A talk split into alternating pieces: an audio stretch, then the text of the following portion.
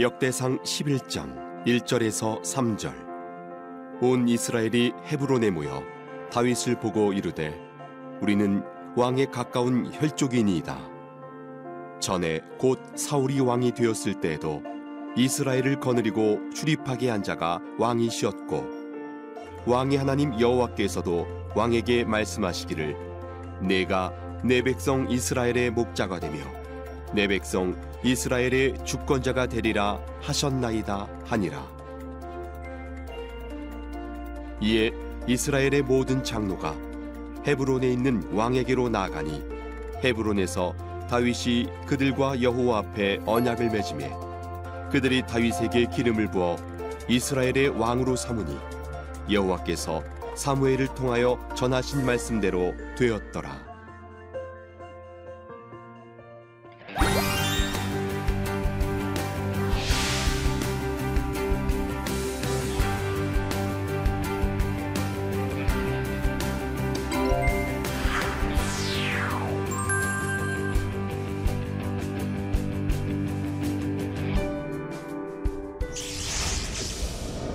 안녕하세요. 총신대학교에서 구약을 가르치고 있는 이희성 교수입니다. 오늘은 역대상 제4강 사울의 세망과 다윗의 흥왕이라고 하는 제목으로 강의를 시작하도록 하겠습니다. 오늘 이 시간 우리가 배워야 할 포인트가 있습니다. 세 가지인데요. 첫 번째, 역대상 10장에서부터 12장까지를 이번 시간에 살펴볼 터인데 이 장의 신학적 의도와 목적은 무엇인가에 대해서 살펴볼 것이고요. 그 다음에 왜 왕권이 사울에게서 다윗에게로 넘어갔는지를 살펴보도록 하겠습니다. 그 다음에 다윗이 왕이 되었을 때 그를 도왔던 수많은 용사들이 나옵니다. 그래서 이들은 누구이며 왜 이들을 소개하고 있는지에 대하여 살펴보도록 하겠습니다. 자, 역대상 10장에서부터 12장까지의 신학적 의도를 살펴보기 위해서는요. 이 전체 역대상 초반부의 구조를 우리가 좀 이해할 필요가 있습니다. 우리가 지난 시간까지 살펴보았듯이 역대상 1장부터 9장까지는 족보에 관한 내용입니다. 계속 족보가 나오고 있죠. 이 족보의 시작은 아담으로부터 시작을 하고 이스라엘의 열두 지파까지 소개를 합니다.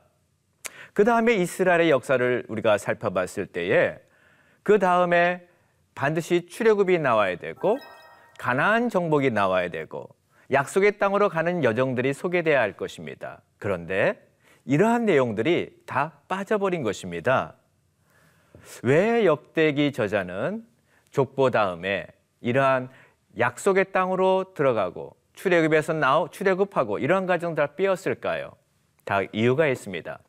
역대기 저자의 목적은 이미 약속의 땅에 들어온 백성들에게 어떻게 이 땅에서 살아가야 되고 이 땅에서 어떻게 하나님의 왕권을 유지하고 왕국을 유지할 것인가에 대한 관심사가 크기 때문에 그런 것입니다. 또한 이 백성들은 이 바사 제국이라고 하는 어, 거대한 제국의 식민 통치하에 있었기 때문에 이 백성들에게는 이 바사 제국하에 이스라엘이 과연 어떠한 의미가 있는가에 대한 관심이 있었기 때문에 이 중간의 내용을 생략하고 왕국에게 집중을 한 것입니다. 그리고 역대상 10장에서부터 12장까지는요. 사무엘 서에서 나오는 내용과 비교해 봤을 때에 많은 내용이 생략이 됩니다. 사울의 여러 가지 이야기들, 다윗의 여러 가지 이야기들이 생략이 되고 오직 왕국의 관점으로만 딱 부각시킵니다. 즉 사울의 왕국은 이랬고 다윗의 왕국은 이랬다라고 하는 두 왕국에 초점을 맞추어서 제시를 하고 있는 것이죠.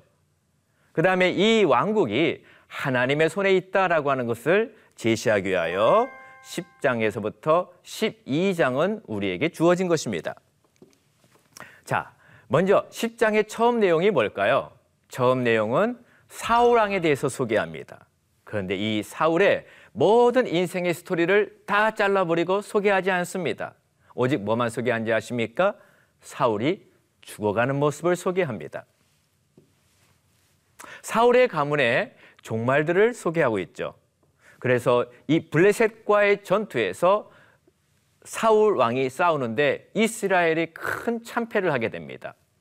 그래서 도망치는 이스라엘 군대 1절에서부터 7절, 1절과 7절은 이 블레셋과의 전투에서 도망치는 이스라엘의 모습을 소개하고 있죠. 그 다음에 5절에서부터 7절까지는 사울 집안의 죽음과 몰락, 특별히 사울의 죽음에 대해서 소개하고 있습니다. 여러분, 사울이 어떻게 죽었죠? 사울은 자살을 선택했습니다. 자기의 칼 위에 엎드려 드린 거죠. 여러분, 구약을, 성경을 보면 자살한 인물이 세 명이 나옵니다. 아이도벨, 아이도벨이 자살했고요. 그 다음에 시므리 왕, 그 다음에 신약에서는 가론 유다. 이 세 명의 어, 인물들이 성경에서 자살한 인물로 소개됩니다. 여기에 추가하여 사울 왕이 자살을 했습니다. 참으로 안타까운 상황이 아닐 수가 없습니다. 자, 그러면 여러분, 사울이 죽었을 때에 참 너무나 비참한 죽음을 했습니다. 한 나라의 왕, 그것도 이스라엘 하나님의 언약 백성의 왕이 자살해서 죽은 것이 얼마나 비참하고 안타까운 소식입니까? 그런데 이 블레셋 사람들은요, 이 사울 왕이 죽은 것을 자기 나름, 나름대로는 아주 좋아한 것이죠. 그래서 블레셋 사람들이 이 사울 왕의 사망 소식을 듣고 온 땅 전역에 이 소식을 전했습니다. 그리고 이 사망 소식을 전하면서 특별히 어디에다가 이 소식을 전한지 아십니까? 블레셋의 신전에게 전했습니다. 신전. 그리고 사울의 갑옷을 그들의 신전에 두었습니다. 그의 머리는 사울의 머리는요 다곤 신전에다가 매달았습니다. 왜 성경 저자는 이 블레셋 사람들의 신전에다가 사울의 시체를 두고 갑옷을 거기에 두고 목을 다곤 신전에다 매달고 머리를 거기다 매달고 왜 이런 내용들을 소개했을까요? 고대 근동에서 한 나라와 한 나라의 싸움은 신들의 전쟁입니다. 블레셋 사람들은 의기양양했죠. 우리의 신이 우리가 우리에게 승리를 갖다 줬다라고 생각한 것이죠. 그렇기 때문에 이들은 사울의 죽음을 조롱하듯이 하나님을 조롱하듯이 자기들의 신전에다가 그 시체를 갖다 놓고 사울의 머리를 다곤 신전에다가 매다는 이러한 참으로 안타까운 일들을 여기서 벌이게 된 것이죠. 여러분, 그렇다면은 사울이 왜 실패했을까요? 성경 저자는 역대기 저자는 사울의 실패, 그의 죽음을 소개하면서 실패의 원인에 대한 것들을 세 가지로 분석해 주고 있습니다. 먼저 사울의 죽음을 언급한 본문이 역대상 10장 13절에서부터 14절까지의 말씀입니다. 우리 다 같이 한번 읽어보겠습니다. 사울이 죽은 것은 여호와께 범죄하였기 때문이라. 그가 여호와의 말씀을 지키지 아니하고 또 신접한 자에게 가르치기를 청하고 여호와께 묻지 아니하였으므로라고 기록이 되어 있습니다. 역대기 저자는 사울의 실패 이유를 다음과 같이 세 가지로 소개합니다. 첫 번째, 여호와께 범죄했다는 것입니다. 이 범죄라고 했을 때 히브리어가 말인데요. 이 말이라고 한 단어를 사용하여서 사용했는데 이 단어가 역대상 5장 25절에서 26절에 이스라엘의 범죄를 소개할 때 사용되었던 단어입니다. 즉 사울은 하나님께 범죄하였기 때문에 하나님께서 그를 버리신 것입니다. 사울은요, 어떻게 보면 포로 된 이스라엘의 자화상입니다. 자화상. 이스라엘이 왜 포로로 끌려갔죠? 하나님께 범죄하였기 때문에 그렇습니다. 그렇기 때문에 실패한 첫 번째 이유를 역대기 기자가 기록하면서 사울은 하나님께 죄를 범하였기 때문에 그의 왕국이 몰락했다라고 하는 것을 소개하면서 이스라엘 백성들이 너희들이 포로로 끌려갔던 이유도 범죄였다라는 것을 지적하고 있는 것이죠. 그리고 두 번째 사울의 실패 원인은 여호와의 말씀을 말씀을 지키지 않았기 때문이다. 하나님 말씀을 경홀히 여긴 것입니다. 하나님을 경홀히 여긴다는 것은 그의 말씀을 경홀히 여기는 것과 똑같습니다. 사울은 말씀을 지키지 않았습니다. 말씀을 가볍게 여겼습니다. 그러한 자세가 뭘로 나타났죠? 사울의 불순종으로 나타난 것입니다. 그 다음에 사울의 실패 이유가 또 하나가 있습니다. 아주 중요한 건데요. 사울은요, 여호와께 묻지 않았습니다. 묻지 않았습니다. 매사에 하나님께 물어보고 하나님의 뜻을 구하며 사는 것이 이스라엘 왕의 중요한 자질이었습니다. 왜? 이스라엘은 신정국가였습니다. 신정주의 국가였습니다. 하나님이 왕이 되는 국가였기 때문에 그의 왕들은 하나님의 왕되심을 알고 하나님의 통치를 받고 하나님의 뜻을 구하면서 통치를 해야 됐죠. 그런데 사울은 결정적으로 큰 문제가 하나님께 묻지 아니하였습니다. 그래서 이 13절에 사울의 실패의 원인을 여호와께 묻지 아니하였다는 것을 명확하게 제시를 하고요. 나중에 다윗을 소개할 때는 다윗은 여호와께 물어보는 자였다라고 하는 것을 나중에 언급을 하고 있습니다. 이 세 가지. 왕국의 실패 이유 범죄하였다. 두 번째 말씀을 지키지 아니하였다. 세 번째 여호와께 묻지 아니하였다. 이게 바로 사울과 그의 왕국에 실패한 이유입니다. 이러한 사울의 모습을 보시고 하나님께서는 이제 사울에게서 왕권을 빼앗아 누구에게 넘겨주십니까? 다윗입니다. 역대상 10장 14절에 이렇게 말씀합니다. 우리 다 같이 한번 읽어보겠습니다. 여호와께서 그를 죽이시고 그 나라를 이세 아들 다윗에게 넘겨주었더라라고 기록하고 있습니다. 여러분 여기서 주어가 뭐죠? 여호와입니다. 여호와께서 그리고 넘겨주셨더라. 주어는 하나님이십니다. 그러니까 이스라엘 왕의 참다운 주권자는 사울도 아니고 다윗도 아닙니다. 하나님이십니다. 하나님이 왕권을 주기도 하고 빼앗기도 하고 이게 하나님이십니다. 그래서 다윗에게 결국 하나님께서는 왕권을 이양하시는 모습을 소개합니다. 드디어 이제 다윗이 왕이 됩니다. 왕이 되는 모습은 역대상 11장 1절에서부터 9절에서 이 내용을 소개하고 있습니다. 자, 역대상 11장 1절은 이렇게 기록하고 있습니다. 다 같이 한번 읽어보겠습니다. 온 이스라엘이 헤브론에 모여 다윗을 보고 이르되 우리는 왕에 가까운 혈족이니이다라고 기록하고 있습니다. 역대기 저자는 의도적으로 중요한 단어를 사용하고 있는데 온 이스라엘이라고 그랬습니다. 제가 지난 강의 때 이스라엘의 족보를 소개하면서 야곱 대신에 이스라엘, 야베스도 이스라엘의 하나님께 기도했다. 이러한 것들을 계속 말씀하였습니다. 여기서도 온 이스라엘의 헤브론이 모여 다윗의 모습을 보았다라고 하는 것을 소개하면서 하나님의 나라의 먼 백성들이 하나가 되어서 통일 왕국을 이루며 다윗을 왕으로 모셨다라고 하는 것입니다. 그 다음에 또 역대상 11장 3절에도 이렇게 기록합니다. 아까는 온 이스라엘 백성이죠. 이번에는요. 이에 이스라엘 모든 장로가라고 한 말이 나옵니다. 모든 장로가 헤브론에 있는 왕에게 나아가니 헤브론에서 다윗과 다윗이 그들과 여호와 앞에 언약을 맺음에라고 기록되어 있습니다. 두 번째는요. 이스라엘의 모든 장로가 나옵니다. 이스라엘의 지도자 그룹에 있는 분들이죠. 그 다음에 세 번째로는 역대상 12장 38절에 이에 모든 군사가 전열을 갖추고 다 성심으로 헤브론에 이르러 다윗을 온 이스라엘의 왕으로 삼고자 했다라고 하는 말씀이 나옵니다. 그래서 이스라엘 남자도 한 마음으로 다윗을 왕으로 삼고자 했다라고 하는 말씀이 나옵니다. 이걸 보면 세 그룹이 나온 것입니다. 온 백성들, 그 다음에 장로들, 그 다음에 군사들입니다. 이거 보면은 성경 저자가 우리에게 뭘 알려주길 원하느냐?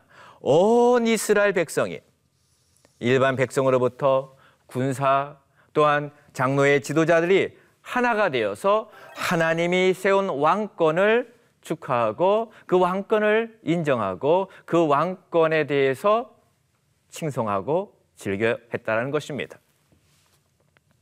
다이시 왕이 되었을 때 역대상 11장 2절에 이렇게 기록합니다. 전에 곧 사울이 왕이 되었을 때도 이스라엘 거느리고 출입한 자가 왕이시었고 이 다음에 왕의 하나님 여호와께서 또 왕에게 말씀하시기를 내가 내 백성 이스라엘의 목자가 되며 내 백성 이스라엘의 주권자가 되리라라고 하는 말씀이 있습니다. 다윗이 왕이 된 것은 백성뿐만 아니라 장로뿐만 아니라 군사들뿐만 아니라 여기에는 하나님의 인정하심이 있었다는 것입니다. 하나님의 약속대로 되었다는 것입니다.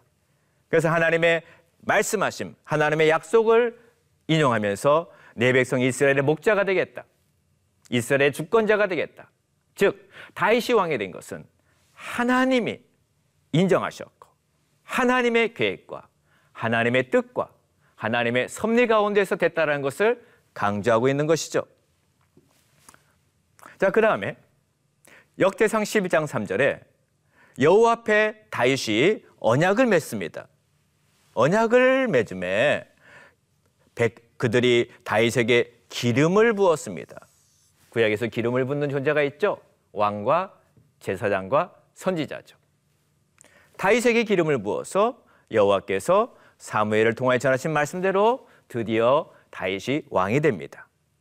이렇게 다윗이 왕이 된 것은 그냥 된 것이 아니라 하나님의 약속의 말씀을 따라 된 것임을 강조를 해주고 있는 것이죠.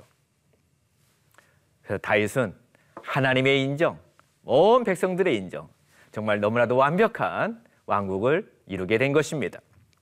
다윗 왕국의 수도가 이제 가나안의 요새 여부스 성읍을 탈환한 그곳입니다. 그곳이 바로 예루살렘입니다. 여부스 성읍은 다름 아니라 예루살렘인데요. 이때 당시의 여부스 예, 예루살렘은 많은 공격과 위협의 대상이었지만 예루살렘은 다윗 왕국의 수도로 중요했다는 점을 강조하면서 다윗 왕국의 수도가 예루살렘이었다라고 하는 것을 부각시키고 있는 것이죠. 왕이 됐고 수도도 세웠고 점점점 왕국의 아름다운 면모를 갖추고 있는 것들을 바라보게 됩니다. 그 다음에 이제 이 왕국이 백성들의 지지, 하나님의 언약, 수도를 세우고 남은 것은 무엇입니까? 왕국이 강성해지는 것입니다. 그래서 역대상 11장 9절에 이렇게 말씀합니다. 우리 다 같이 한번 읽어보겠습니다. 만군의 여호와께서 함께 계시니 다윗이 점점 강성하여 가니라라고 기록되어 있습니다. 언약을 얻은 다윗의 왕국이 강성해지는 비결은 무엇입니까? 여호와께서 함께 계신다. 임마누엘이다라는 것입니다. 즉 언약을 이루시는 하나님께서 다윗과 함께 하시는 것이 이 왕국의 모든 승리의 출발점임을 우리에게 보여주고 있는 것이죠. 다윗 왕국은 하나님으로부터 시작해서 하나님과 함께 동행함으로 진행이 되고 하나님의 영광을 위하여 진행되는 것이 바로 다윗의 왕국인 것입니다. 너무나도 아름다운 이상적인 신정주의 국가임을 우리가 볼 수가 있습니다.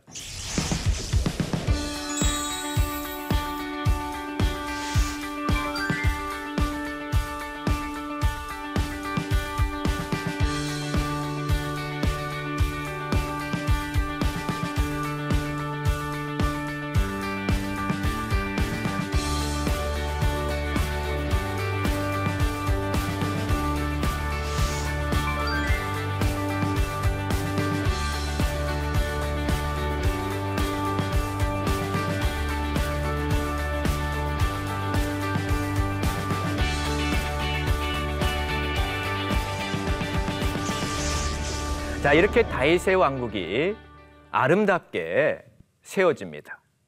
너무나도 완벽한 아름다운 다윗의 왕국.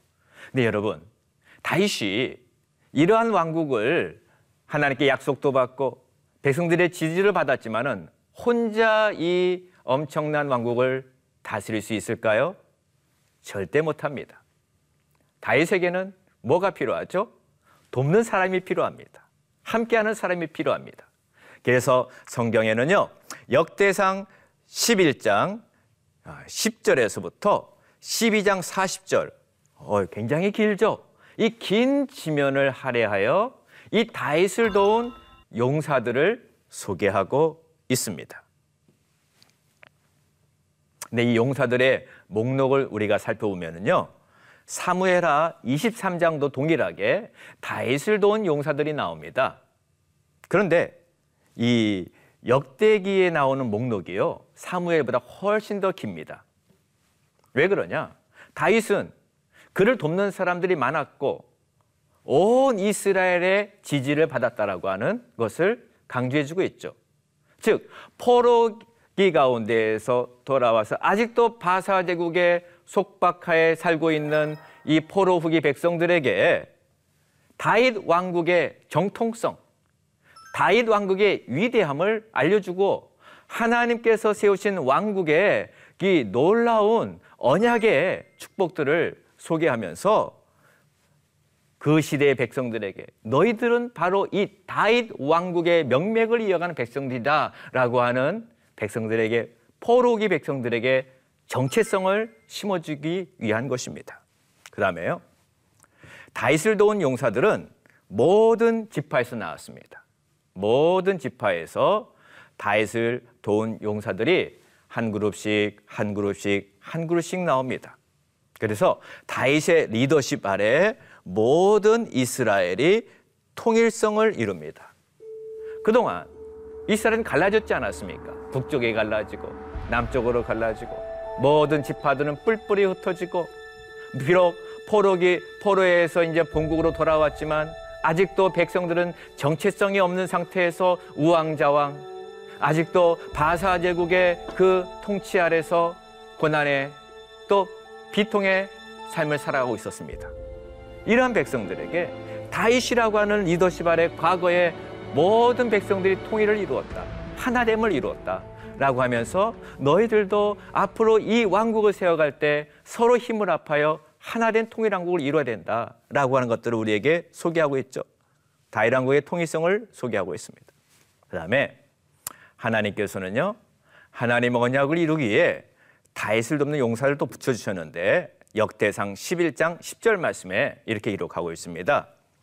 다윗에게 있는 용사의 우두머리는 이러하니라. 이 사람들이 온 이스라엘과 더불어 다윗을 힘껏 도왔다. 그래서 나라를 얻게 하고 그를 세워 왕으로 삼았으니 이는 여호와께서 이스라엘에 대하여 이루신 말씀대로 함이었더라라고 하는 것입니다. 여러분, 하나님께서 다윗을 도우니까요. 하나님께서 다윗과 함께 하시니까 누가 붙습니까? 사람들이 붙습니다. 그를 돕는 사람들이 붙는 것입니다. 우리는 종종 사람을 먼저 쫓아가는데 다윗의 통치의 원리는 그게 아니었습니다. 하나님이 함께 하시고 하나님의 언약을 붙드니까 사람이 붙죠. 그것도요. 주변에 있는 사람들이 어떻게 도왔다고요? 힘껏 도왔습니다. 힘껏. 자기의 사력을 다하여 이 다윗을 돕고 하나님의 왕국을 세우는데 온 백성들이 하나가 되었다는 것입니다. 너무나 아름다운 모습이죠. 힘껏 도왔다. 자, 다윗을 돕는 자들에게 특별한 현상이 일어났습니다. 특히 베냐민과 유다 지파, 그 남쪽 유다죠. 네, 남쪽에 있는 그 왕국의 남왕국인데요. 역대상 12장 18절에 이렇게 기록합니다. 그때에 성령이 30명의 우두머리 아마세를 감사시니 이르되 다윗이여 우리가 당신에게 속하겠고 이세의 아들이여 우리가 당신과 함께 있으리니 원하건대 평안하소서 당신도 평안하고 돕는 자들에게도 평안이 있을지니 이는 당신의 하나님이 당신을 도우심이니이다 한지라 그들이 다윗이 그들을 받들어 군대 지휘관을 삼았더라라고 합니다. 여러분 다윗을 돕는 군대 지휘관에게요 뭐가 임했습니까? 성령이 임했습니다. 참 재밌는 모습이 아닙니까? 이들에게는 군사 군사로서 무기를 잘 다루고 몸의 힘도 강하고 그러한 자들인데요. 하나님께서 이들을 성령으로 감동시켰다는 것입니다. 하나님의 일을 할 때는 하나님의 사람들이 모아져야 됩니다. 그 하나님의 사람들의 특징이 무엇입니까? 성령 충만합니다. 성막을 만들 때에도 하나님께서는 오홀리압과 부살레를 들어서 사용하셨습니다. 그들에게 뭐가 임했습니까? 성령의 충만한 자들이었습니다. 신약에 가보면 예루살렘 초대 예루살렘 교회를 섬겼던 집사들이 있습니다. 일곱 집사. 특징이 무엇입니까? 성령이 충만한 자들이었습니다. 이처럼 다윗을 돕는 자들에게 성령이 임하였고 여러분 성령이 임하면 뭐 어떤 현상이 일어날까요? 분별력이 생깁니다. 이들에겐 분별력이 임했습니다. 그렇기 때문에 이들이 뭘 받습니까? 당신의 하나, 하나님이 당신을 도우심, 즉 하나님께서 다윗과 함께 하시는 것을 보게 된 것입니다. 이러한 것들을 볼 수 있는 영적인 눈이 열리게 된 것이죠. 너무나도 좋은 사람들이 다윗 주변에 몰려들었습니다. 그 다음에요. 역대상 12장 22절에 이렇게 기록합니다. 그때 사람이 날마다 다윗에게로 돌아와서 돕고자 함에 큰 군대를 이루어 하나님의 군대와 같더라. 여기에서요. 날마다 날마다 사람이 넘치는 거예요. 차고 넘치는 거예요. 여러분 일하다 보면은 사람 찾기가 쉽지 않아요. 좋은 사람 찾기가 쉽지 않아요. 그런데 다윗 왕국에는 좋은 사람이 모여드는 것입니다.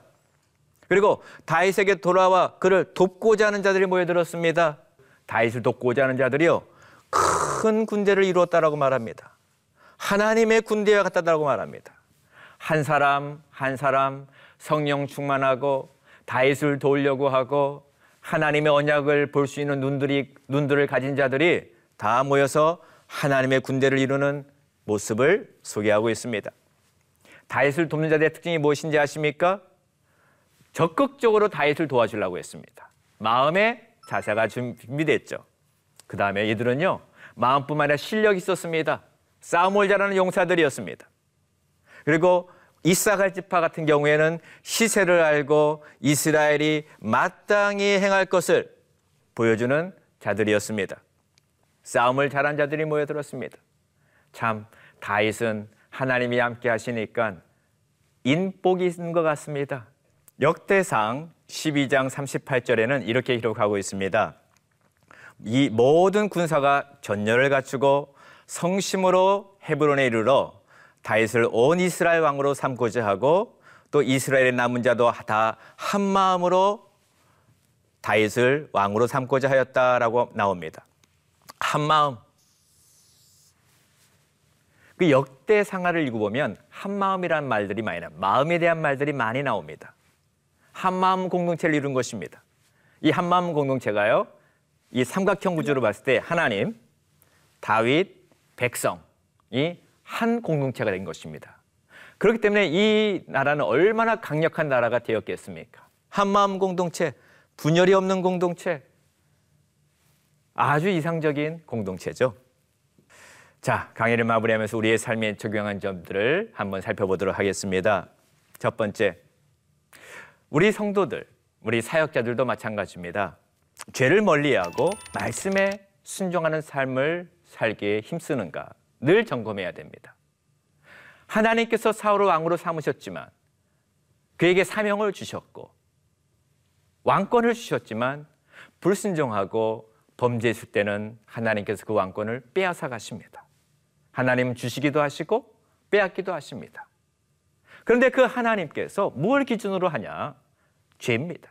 순종하면 은혜를 주시고 불순종하며 죄를 범하면 하나님께서는 빼앗기도 하십니다. 그럼 우리는 매일 삶 속에서 내가 하나님의 말씀에 순종하고 뜻에 순종하는가를 점검해야 될 필요가 있는 것입니다.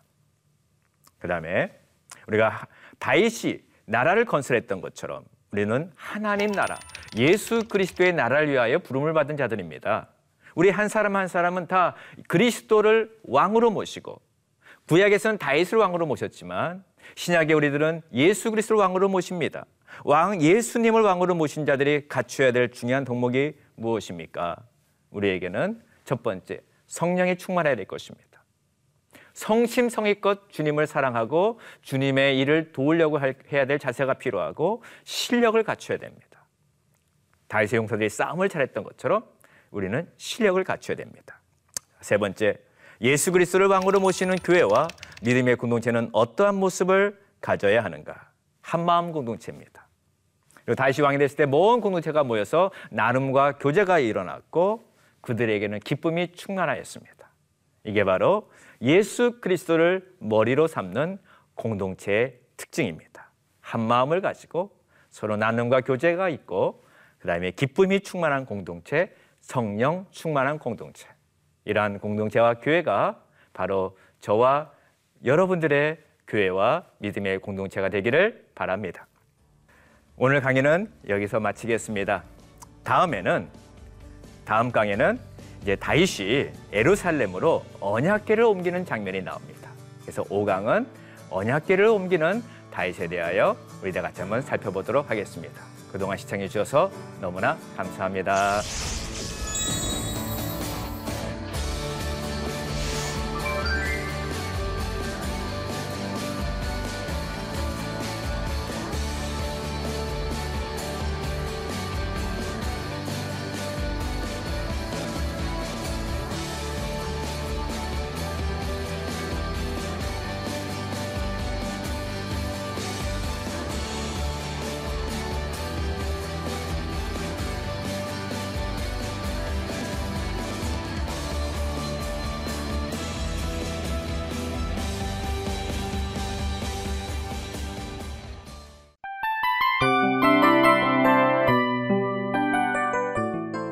이 프로그램은 청취자 여러분의 소중한 후원으로 제작됩니다.